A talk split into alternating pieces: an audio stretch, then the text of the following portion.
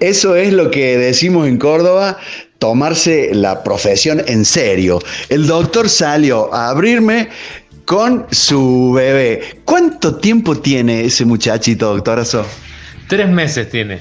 Oh, o sea que es un, un bebé de la pandemia. Exactamente, en plena pandemia y nació el primer día de la, de la vuelta del hospital italiano al Ah, funcionamiento, Mira. el primero de junio. ¿Parto normal? No, fue cesárea. Ah. ¿Causa obstétrica? Sí, en realidad eh, no estaba bien acomodado eh, y ya, eran, ya tenía las 40 semanas cumplidas y no, no estaba favorable para el parto, por eso fue a cesárea. Se lo esperó hasta las 40 y jamás se acomodó.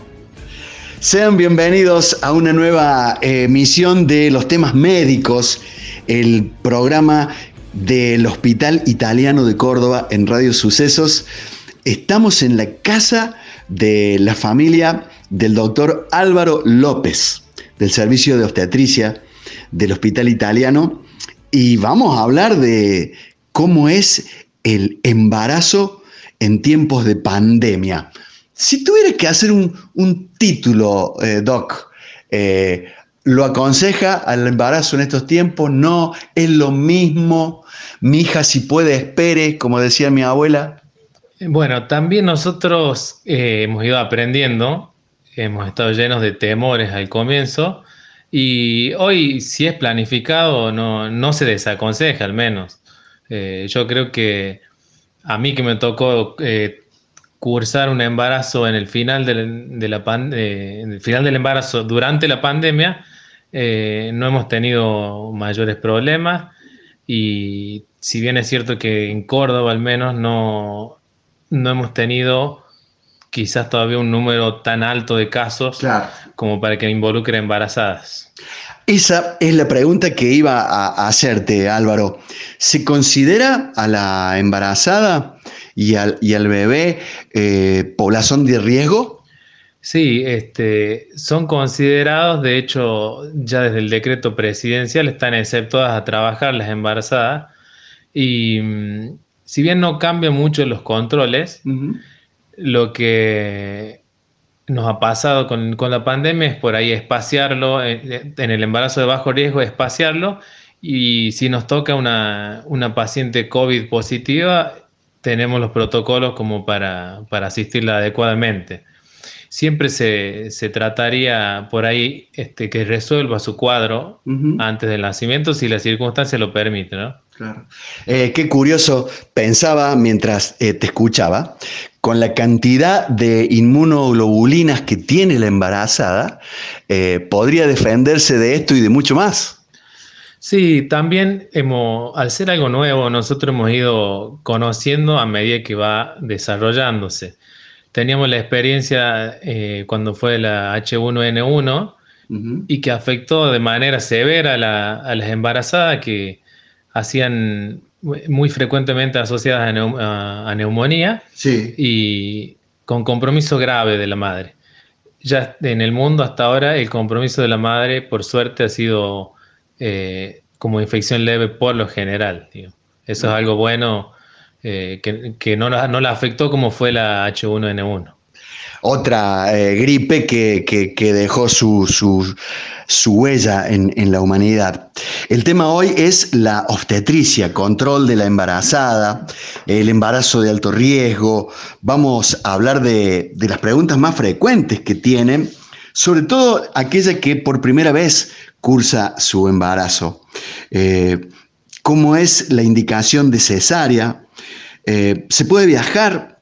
¿Cuál es la alimentación? ¿Cuánto peso puede aumentar? ¿Cuántas ecografías hay que hacer durante el embarazo? ¿Cuántos laboratorios? Bueno, tenemos un, eh, un buen eh, programa de preguntas para el doctor Álvaro López, pero la primera es, cuando leíste, cuando escuchaste, allá por comienzo de año, que había aparecido un virus en China, eh, dijiste, bueno, será como tantas cosas de- del lejano oriente, o, o dijiste, sonamos. La verdad que no esperaba algo así. Eh, hasta que no estuvo cerca, hasta que no se comenzaron a cerrar las fronteras, uno no imaginaba la, magnitud. entonces fue con las noticias y bueno, nosotros rápidamente en el hospital nos comenzamos a preparar, aunque uno en lo personal lo veía lejano. Sí, sí, este, Pero jamás este, imaginé que íbamos a terminar este, con semejante problema de salud. Claro. Eh, doc, eh, embarazo y COVID. ¿Hay un capítulo especial o, este virus no llega, no, no molesta al producto de la gestación ni a la embarazada? No, por ahora no ha demostrado este, que cause severos problemas tanto en el embarazo como durante la lactancia, por ejemplo.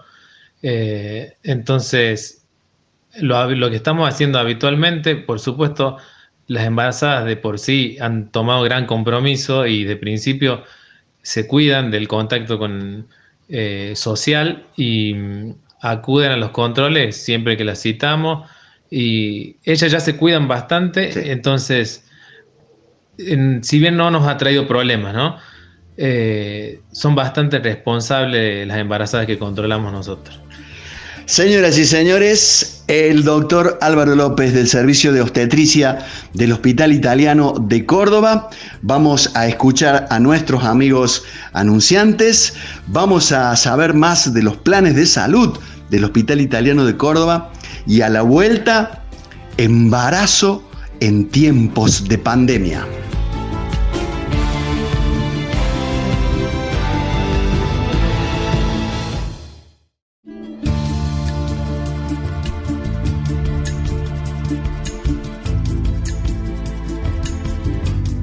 Aquí los temas médicos, el programa de salud del Hospital Italiano de Córdoba en Radio Sucesos.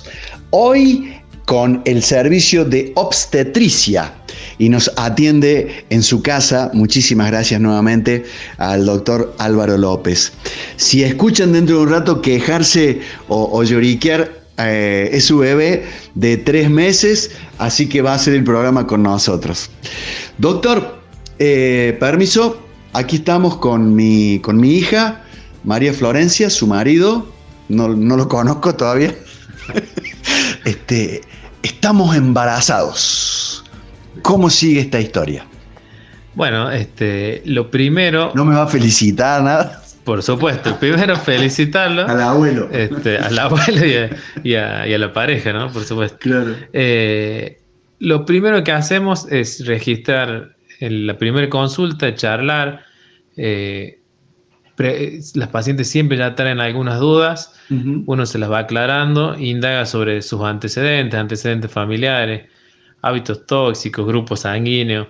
Eh, si ya tiene hecha una ecografía, este, si no, este, para pedírsela y bueno, transmitirle tranquilidad y la importancia de los controles obstétricos habitualmente yo les explico cómo va a ser a lo largo del embarazo eh, el seguimiento. Si la paciente ya la si no tiene ningún factor de riesgo eh, y una paciente sana, en el mismo, en todos los controles se, le toma el peso y la tensión arterial. Bien. Y mm, todo eso siempre va registrado. Y si el embarazo transcurre normal, en esas seis, ocho semanas que suelen tener, tiene la primera ecografía.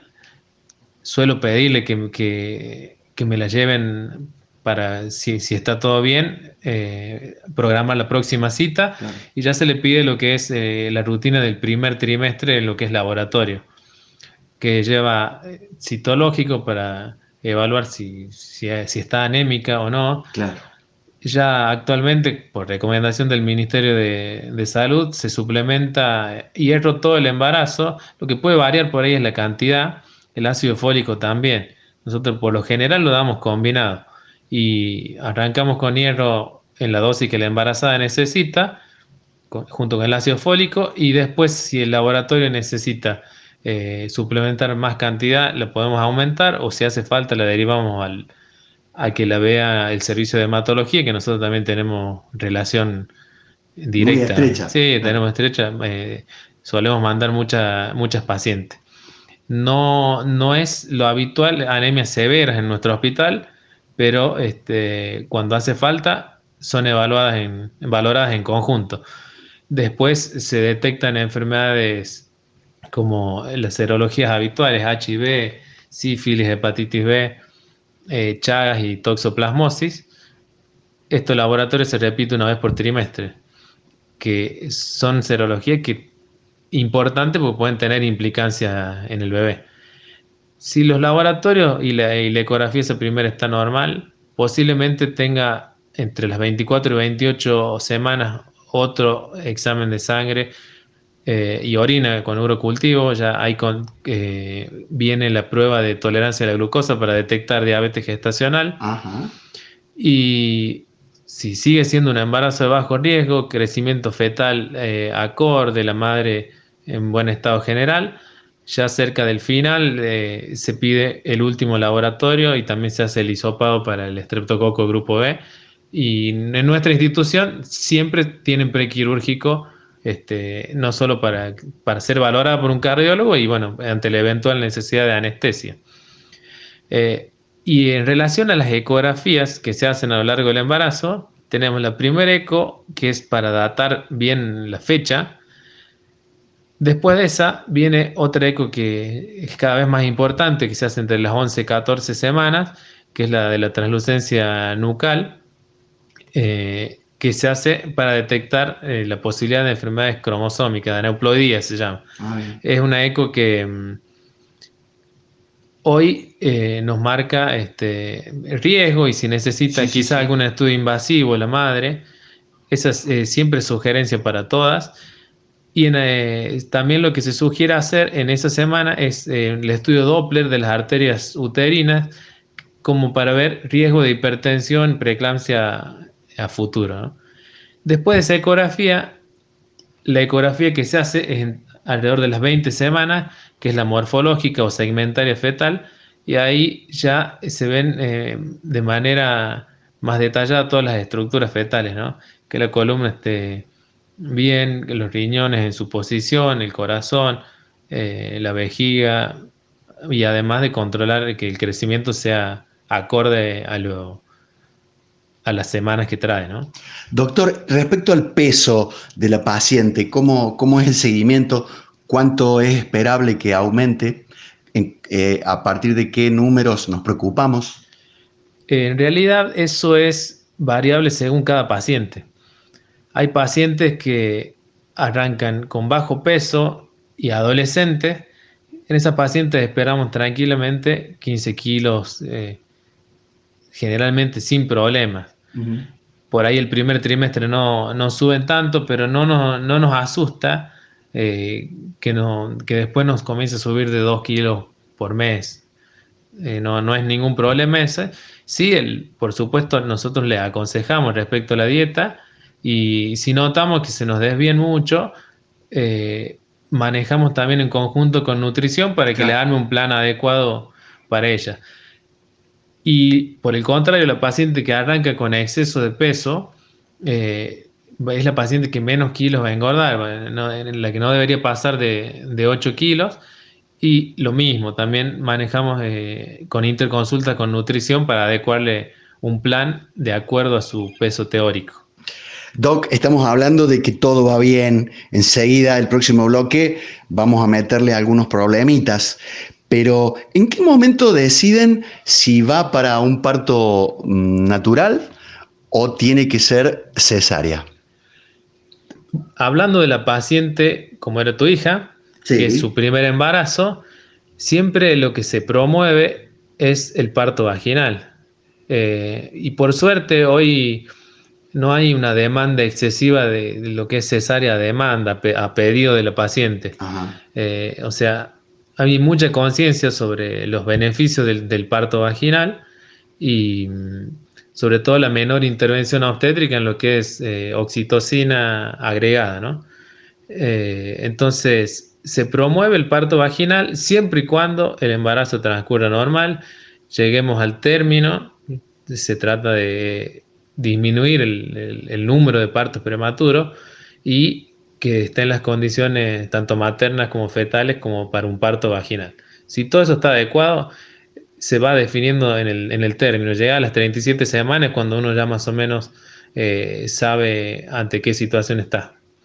Doctor, ¿y por qué en algunos casos ya la, paciente nos dice, eh, tengo programada mi cesárea para tal día de noviembre? Yo creo que de entrada eh, esas no suelen ser las pacientes que cursan su primer embarazo. Son las pacientes que ya tienen cesáreas previas. Ah, claro. Pacientes con dos cesáreas o más directamente van a cesárea y saben que entre las, alrededor de las 39 semanas van a tener su cesárea programada, entonces manejan muy bien la fecha también los pacientes y ya saben una fecha estimada, incluso a nosotros nos preguntan eh, más o menos para qué semana podría ser, uno lo puede estimar al inicio y después se va viendo, ¿no? Digamos para los que no lo entendieron como yo en la primera parte de este bloque, la cesárea siempre tiene que tener una causa obstétrica o pediátrica. Sí, siempre, eh, lo ideal es que tenga una indicación eh, médica para operarse, porque no deja que hacer una cirugía y con ello este, aumentan los riesgos para la madre. No, salvo muy raras excepciones, como te decía, pacientes que plantean por miedos o problemas, malas experiencias quizá en un parto vaginal. Claro previo, eh, partos instrumentales, como puede ser el forceps o partos prolongados con, con desgarro importante, esas pacientes por ahí plantean el, eh, una cesárea a demanda o cesárea eh, electiva, digamos, y bueno, se contempla en cada caso en particular, ¿no? Siempre dándole contención y, y, apuntando al, al, a la razón que pueda tener la embarazada y si no desea de ninguna manera parto, este, también atendemos esa petición. ¿no? Se acerca el momento del parto y nos vamos preparando con el doctor Álvaro López del Servicio de Obstetricia del Hospital Italiano de Córdoba.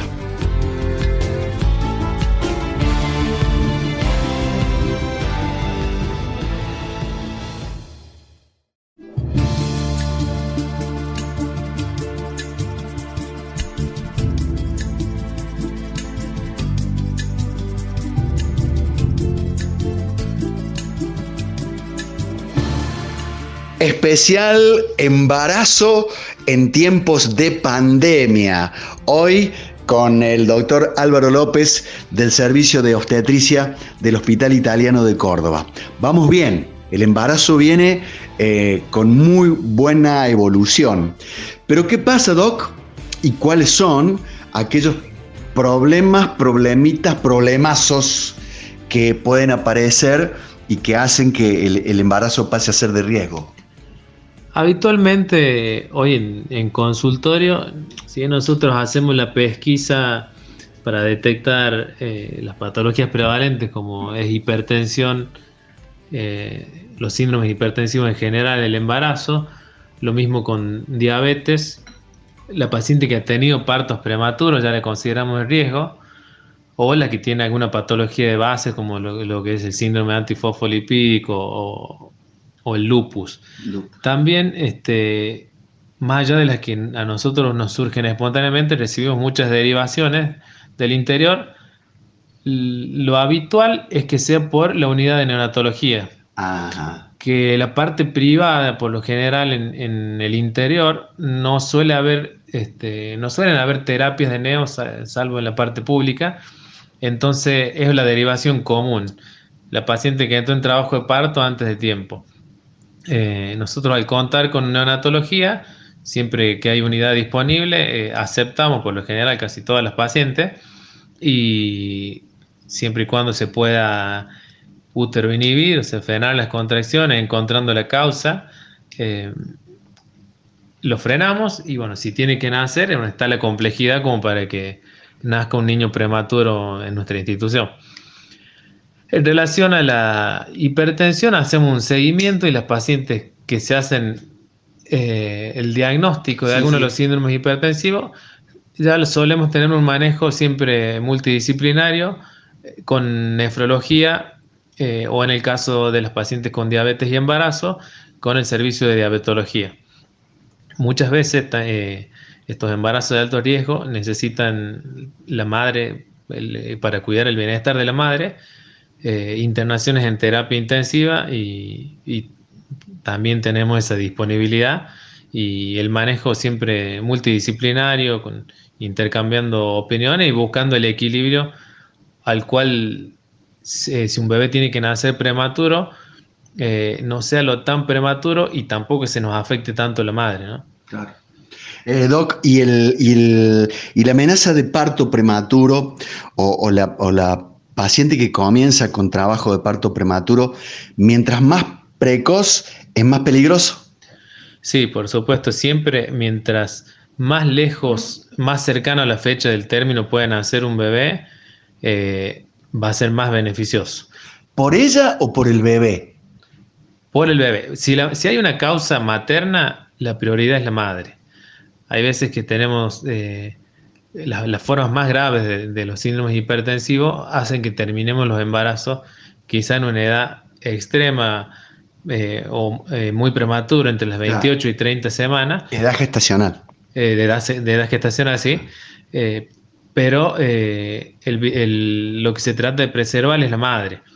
Y Neo, hemos tenido buenos resultados, pero por supuesto que son bebés muy pequeños que necesitan internación prolongada también en Neo. Y bueno, no deja de ser una terapia, ¿no? Claro. Si no, siempre el objetivo es que la madre llegue al término. Si se corrige la causa, por ejemplo, fue una infección urinaria lo que desencadenó el trabajo de parto prematuro o una infección este, eh, respiratoria, corregir la causa, útero inhibir y esperar a que la gestación llegue a término. ¿Qué significa útero inhibir? Útero inhibir significa eh, inhibir la actividad uterina, digamos, frenar las contracciones. Em, se hace habitualmente eso con drogas endovenosas, la paciente siempre internada y bueno, según eh, la, si tiene alguna enfermedad, será una droga u otra, hay alternativas. Dicen los neonatólogos que no hay mejor incubadora que, que el vientre materno. Sin dudas, sin duda, y nosotros eso se lo explicamos a las pacientes que aunque hayan tenido partos prematuros, algunas pueden creer que siempre las cosas salen bien y entonces en eso nosotros siempre que pueda prolongarse la gestación hasta llegar al término, mejor. Eh, la paciente por lo general lo entiende, pero en otras ocasiones, como tuvieron un bebé de 32 semanas que quizá tuvo un peso bueno y le fue bien, piensan erróneamente que la historia se repite y va a salir bien. Y bueno, nosotros tratamos de que la menor cantidad de bebés vayan a neo, tanto prematuros como de término. Eh, si tienen que hacerlo, por supuesto, ahí está el trabajo conjunto y, el tiempo que sea necesario, pero eh, es algo que tratamos de evitar para el mejor futuro de ese recién nacido. Doctor, ¿cómo es eh, nacer, parir, perdón, en tiempos de pandemia, en tiempos de cuarentena, porque yo me imagino, si fuera mi hija, yo quiero entrar, quiero ir con ella al hospital, y los padres del chico, y las abuelas, esto es una cosa multitudinaria. Me imagino que en este momento... Hoy está realmente complicado porque todas las instituciones han adecuado protocolos eh, en relación a la circulación de, desde el personal de salud hasta de los mismos pacientes y acompañantes. Lo que tiene la, parturienta es que sí tiene acompañante en, este momento eh, institucional nuestro, el acompañante ingresa apenas nace el niño. Ah, claro. Eh, lo que tiene que ver no con tiene que ver solo con este contexto de pandemia, porque nosotros previo a esto siempre durante el trabajo de parto y el parto el familiar estaba presente. Eh, ahora nos hemos tenido que adecuar y estamos en la zona de trabajo de parto eh, y parto es un área considerada roja, entonces está la menor cantidad de personal posible con el nivel de protección máximo. Eh, entonces, por ese motivo, hoy no están presenciando el parto. Una vez superado esto, va a volver a ser como, como antes y va a estar durante el trabajo de parto, parto y el, puerperio, lo que dura la internación. Eh, Doc, y se trata de, eh, me imagino, eh, limitar o ahorrar la cantidad de horas hospitalarias ingresadas de la mujer y el bebé. Así es, eso lo hemos reducido. antes solíamos tener 48 horas, tanto la madre como el recién nacido. ahora si es un parto vaginal, tratamos de que a las 24 horas se le pueda dar el alta y en la cesárea, si se encuentra en condiciones, eh, a las 36 horas ya le damos el alta. La paciente que requiere más días, por supuesto, se queda. O lo mismo los embarazos de alto riesgo que necesitan por ahí algunos laboratorios y, la estadía se puede extender de 3 a 5 días según el caso. Eh, Doc, y, los controles posteriores, eh, mm, ¿cómo son habituales? Sí, nosotros ya desde el internado tenemos consejería, y se va con ciertas indicaciones la embarazada y a los 10, 15 días eh, tiene la, consulta eh, por el consultorio externo de obstetricia con, con su médico de cabecera, el, mismo que controla todo el embarazo y asiste en el nacimiento. Y ahí ya le solemos dar eh, lo que es el alta obstétrica en esa consulta. Voy a preguntar, y esto va a ser para que me, me gasten durante todo todo el tiempo. Los puntos, doctor, en la época mía se le hacían unos puntos en, la episiotomía o, en la piel de la cesárea. ¿Y qué pasa con eso? Eh, los puntos, en, el caso de los partos vaginales, se usan suturas que se reabsorben solas. Eh, les damos las indicaciones de cuidado de cómo higienizarse la zona, pero son puntos que se caen solo después de los 10 días habitualmente. Y en el caso de la cesárea, se usa una sutura intradérmica que, es, estético, digamos, y puede permanecer el hilo tranquilamente, no se reabsorbe y genera poca respuesta inflamatoria el material que usamos, así que si por ahí alguna paciente no puede acudir los 10, 20 primeros días, si lo hace al mes en una paciente que se siente bien, este, no hay problema con el hilo. Para los muchachos amigos que están escuchando, Doc, eh, ¿cuándo se puede volver a, utilizar el canal del parto? Eh, lo habitual es que son 40 días más o menos lo que duran los cambios, este, que el útero vuelve a su tamaño normal y que se, se retiran los cambios que han sido motivados por el embarazo a nivel genital y ahí es cuando ya reanudan la, la actividad sexual. 40 días por lo general y, lo cumplen también. Eh, la madre también está muy abocada al niño, así que antes de eso no, no, a todas les vuelve el, deseo también. Ahora entienden por qué eh, los médicos le hacen cesárea a sus, a sus mujeres. en el próximo bloque, con el doctor Álvaro López, preguntas más frecuentes. Eh, y mitos y verdades del embarazo, del parto y del puerperio.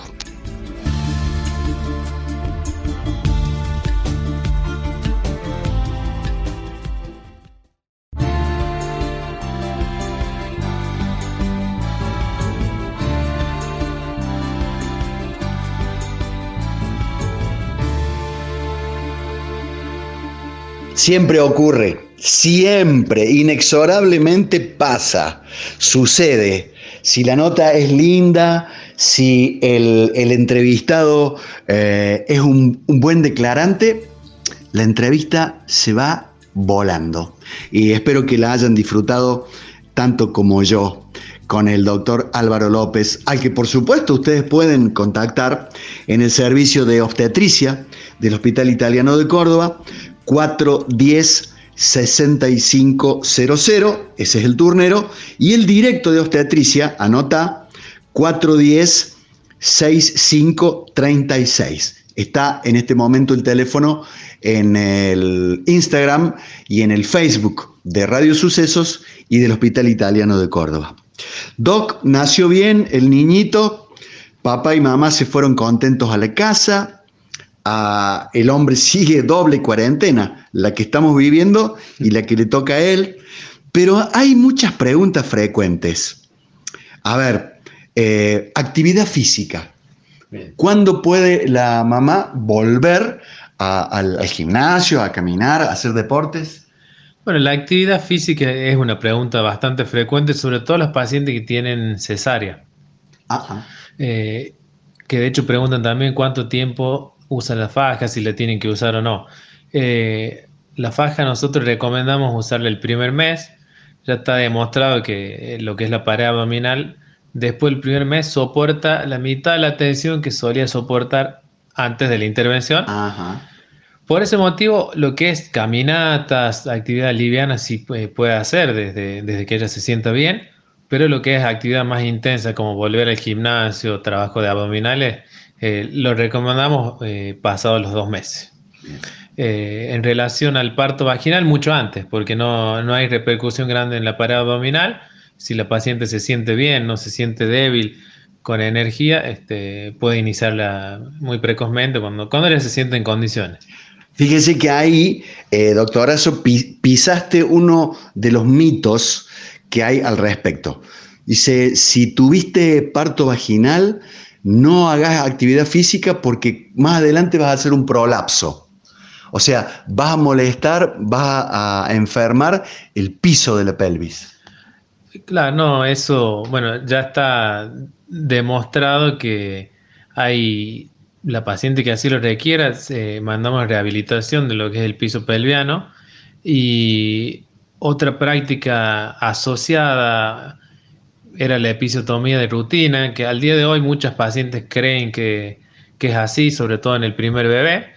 Y lo cierto es que no es una práctica de rutina, se hace cuando uno considera que va a ser un beneficio para la paciente hacer una episiotomía para, como prevención de un desgarro eh, mayor. ¿no? ¿Qué es una episiotomía, Doc? La episiotomía es un corte que, uno realiza en la zona eh, genital favoreciendo eh, la salida de, la cabeza del bebé. Mm. Partos eh, podálicos. Ahí vienen los puntos. Exactamente, ahí están los puntos y que, bueno, son los que se, caen solos pasados 7, 10 días exactamente.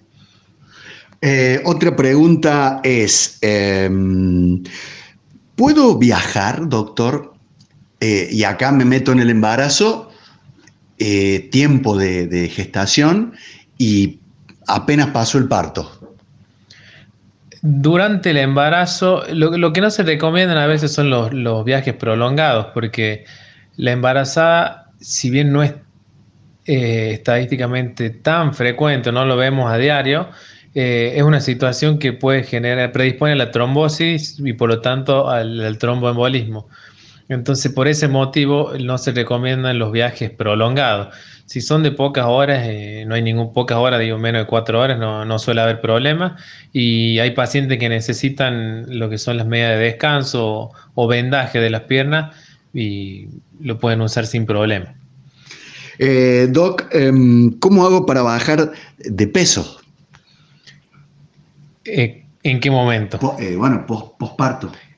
Lo mejor eh, es una buena alimentación junto con la lactancia. La lactancia tiene un consumo enorme de calorías.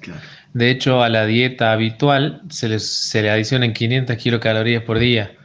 Y las pacientes que alimentan con, con el pecho materno, primero tienen sus bebés más sanos y más rápido recuperan, recuperan peso. Promovemos, por supuesto, la lactancia materna siempre que se pueda, aún con los bebés eh, prematuros, que se comienzan con la extracción manual hasta que después pueden darle el pecho. Eh, Doc, em, otra pregunta que se suelen hacer, mientras estamos amamantando, ¿no hay riesgo de embarazo? Sí lo hay, si bien es menos frecuente cuando la lactancia es exclusiva, que suele ser los primeros 5 a 6 meses del, recién nacido, em, ya después de eso puede haber ciclos irregulares y por lo tanto ovulaciones, por lo tanto se pueden quedar embarazadas.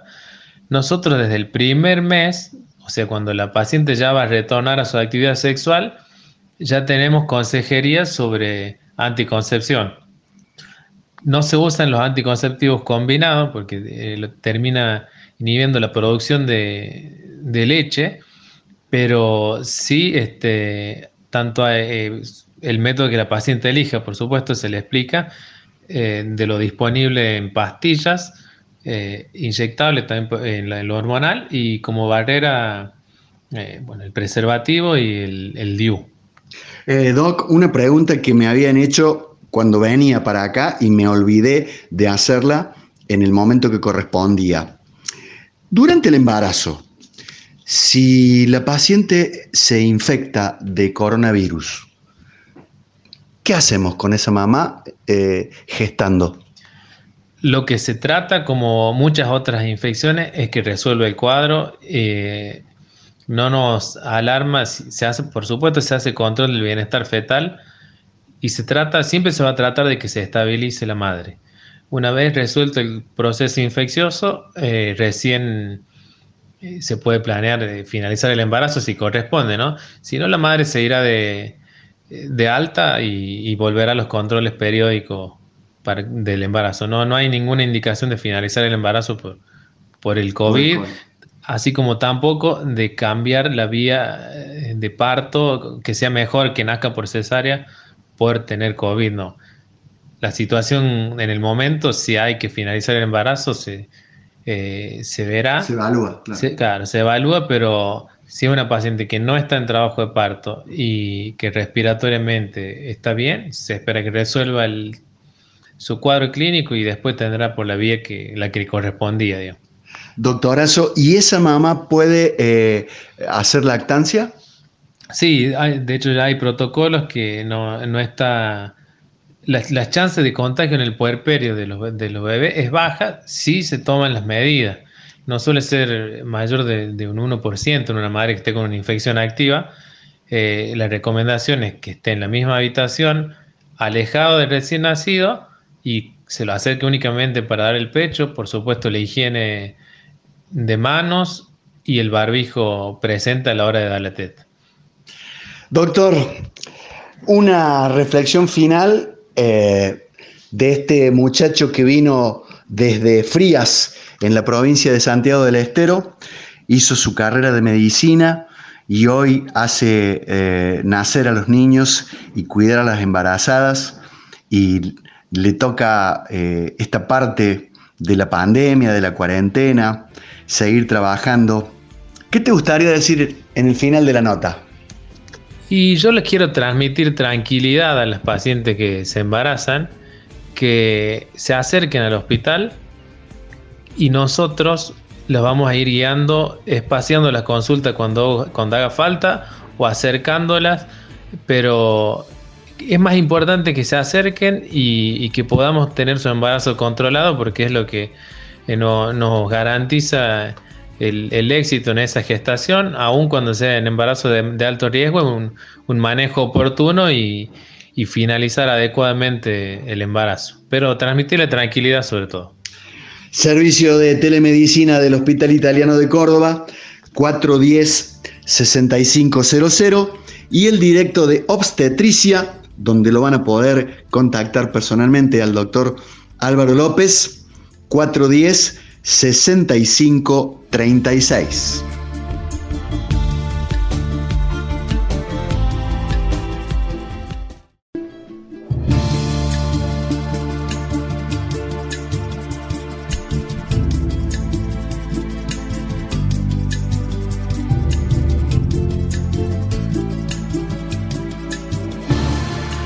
El agradecimiento, claro que sí, para la gente de marketing del Hospital Italiano, para los amigos de planes de salud del hospital que nos están acompañando con sus eh, consejos, eh, para el servicio de telemedicina, recuerden, 410-6500 para iniciar la consulta y entrar al turnero.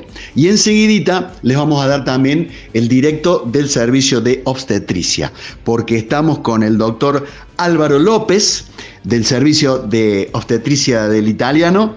Y lo primero que le queremos preguntar al doctor, porque seguro que los oyentes se lo están preguntando, ¿de dónde es esa, esa tonadita? Porque bueno, hemos, nos hemos dado cuenta que es del norte, pero ahora le queremos poner una provincia. ¿De dónde es, doctorazo? De Fría Santiago del Estero. Ah, los pagos del querido Rally Barneo. Ajá. Así es. Este, sí, me vine a estudiar eh, medicina a los 18 años y bueno, ya me quedé. Claro. Ya se querenció, como dicen ustedes. Sí, me gusta Córdoba, aparte, bueno, he seguido, sigo en, formación permanente y bueno, no, no, no está descartado algún día volver, pero por ahora estoy bien acá en Córdoba. Eh, lo que no veo es la guitarra. Eso que no, me parece que en ningún eh, hogar de un estudiante ni de un profesional santiagueño eh, falta. Está, está en, la otra habitación, pero está. Sí, por supuesto que tocamos. doctor, ¿y por qué obstetra? creo que no era lo que tenía previsto.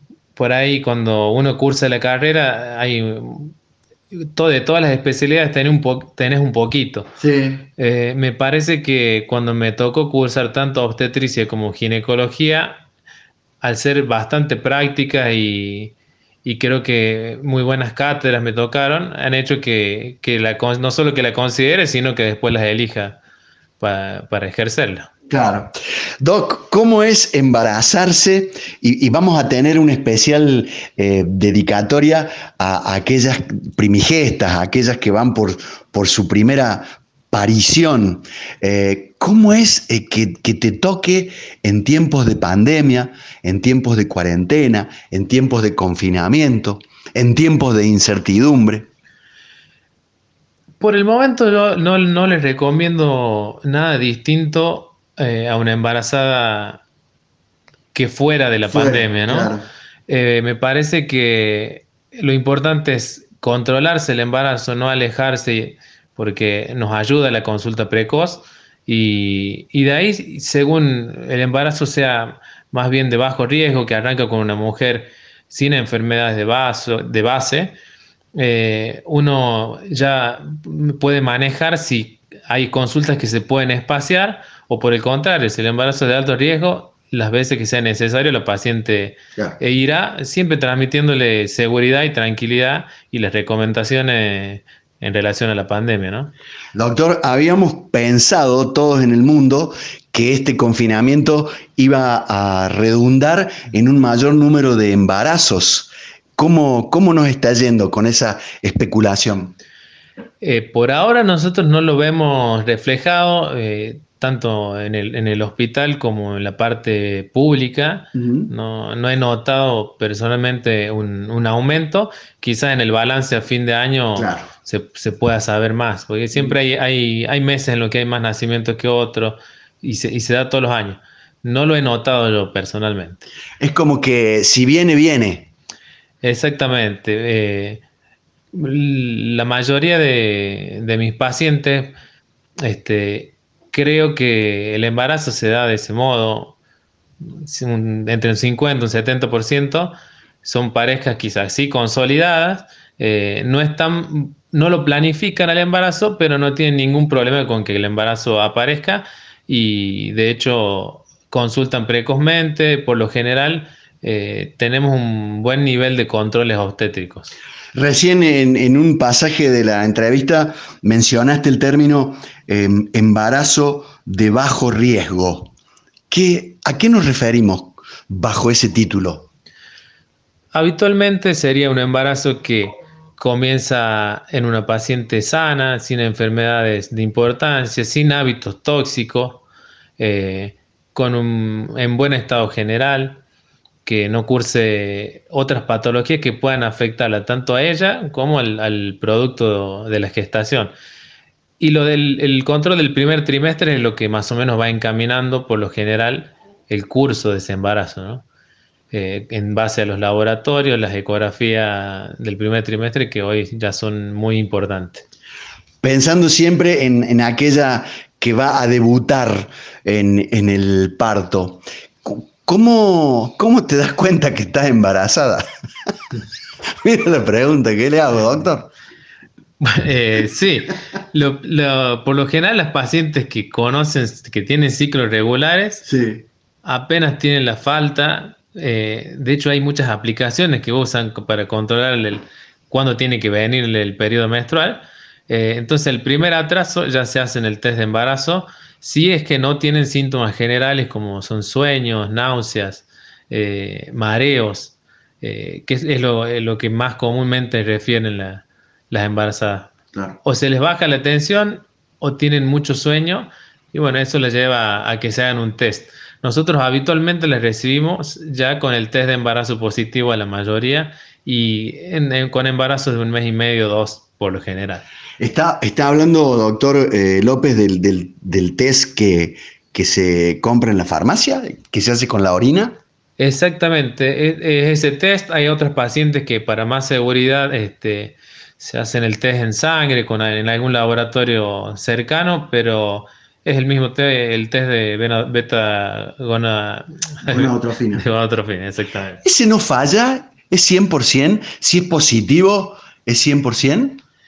Si, está eh, si tiene las condiciones adecuadas de retención la muestra, eh, por lo general no falla. De hecho, es muy común que sean dos o tres tests, da siempre positivo. Quizás puede, eh, la, la, otra situación puede darse, que sean un test y que dé negativo porque quizás no tiene suficiente tiempo para que dé positivo, que son más o menos unas dos semanas, eh, pero habitualmente no falla. Em, lo, más seguro, eh, yo, me, va, me va a decir el doctor López qué viejo que es este médico que me entrevista. Eh, nosotros íbamos al ecógrafo y poníamos allí, si veíamos el corazoncito, tiqui, tiqui, tiqui, tiqui, tiqui, el tubo cardíaco, decíamos, bueno, está embarazada. Eh, sí, este, pero lo cierto es que nos llegan un poquito antes. A veces nos llegan, apenas se hacen el test con cinco semanas y no siempre se logra ver ecográficamente. Claro. Entonces, por ahí sí pedimos la primera eco entre las seis y siete semanas, de acuerdo al momento que nos visite. Y mm, sí, por supuesto, sí, cuando el embarazo ya es más grande, o incluso se puede dar a veces en consultorio, uno en el interrogatorio y el examen físico nota que el útero está aumentado de tamaño y puede llegar a encontrar los latidos, pero ahí ya estamos hablando de 12, 14 semanas más o menos. Eh, doc, eh, seguimos con, aquella mujer primi para primigesta. Eh, ¿A qué médico ve primero? ¿Va al clínico? Si es una chica de 14, 15, 16, ¿va al pediatra? ¿Va al ginecólogo? ¿Va al obstetra? ¿Qué recomienda? La mayoría ya nos llegan directamente y algunas, eh, rara vez, pasa que van primero por el pediatra eh, cuando son estos embarazos adolescentes eh, y por ginecología también llegan. Más difícil es, más rara la, gestación que nos llega derivada de clínica médica. Es o gineco o viene directamente a nosotros por lo general. ¿Cómo se calculan las, las semanas eh, es otro punto que nunca lo pude aprender. Sí, eh, es muy importante detectar bien la fecha de gestación porque después le genera confusión a veces a la embarazada cuando se hace la ecografía más avanzada. Entonces, ¿en qué nos basamos? De acuerdo a la última menstruación, en una mujer que tiene ciclos regulares y comparándola, o sea, cotejando siempre con la primera ecografía. Si hay una diferencia de hasta 5 días, se toma eh, la última menstruación, a eso se le suman 10 días y 9 meses para la fecha probable parto. Cuando hay una discordancia mayor a 5 días con esa primer eco, ya se toma la ecografía porque es más precisa. Hoy en día las ecografías son muy precisas y lo que puede pasar a lo largo del embarazo es que después de las 20 semanas sobre todo, pueda dispersarse un poco más la ecografía en relación a cuánto crece un bebé. Un bebé que crezca además puede darnos dos y hasta tres semanas de, diferencia con la fecha que trae la madre y, el software le, da automáticamente una fecha probable de parto distinta a la que se le dio en la primera consulta y los puede confundir a los pacientes. Entonces, primer eco junto con la fecha de última menstruación lo que nos define.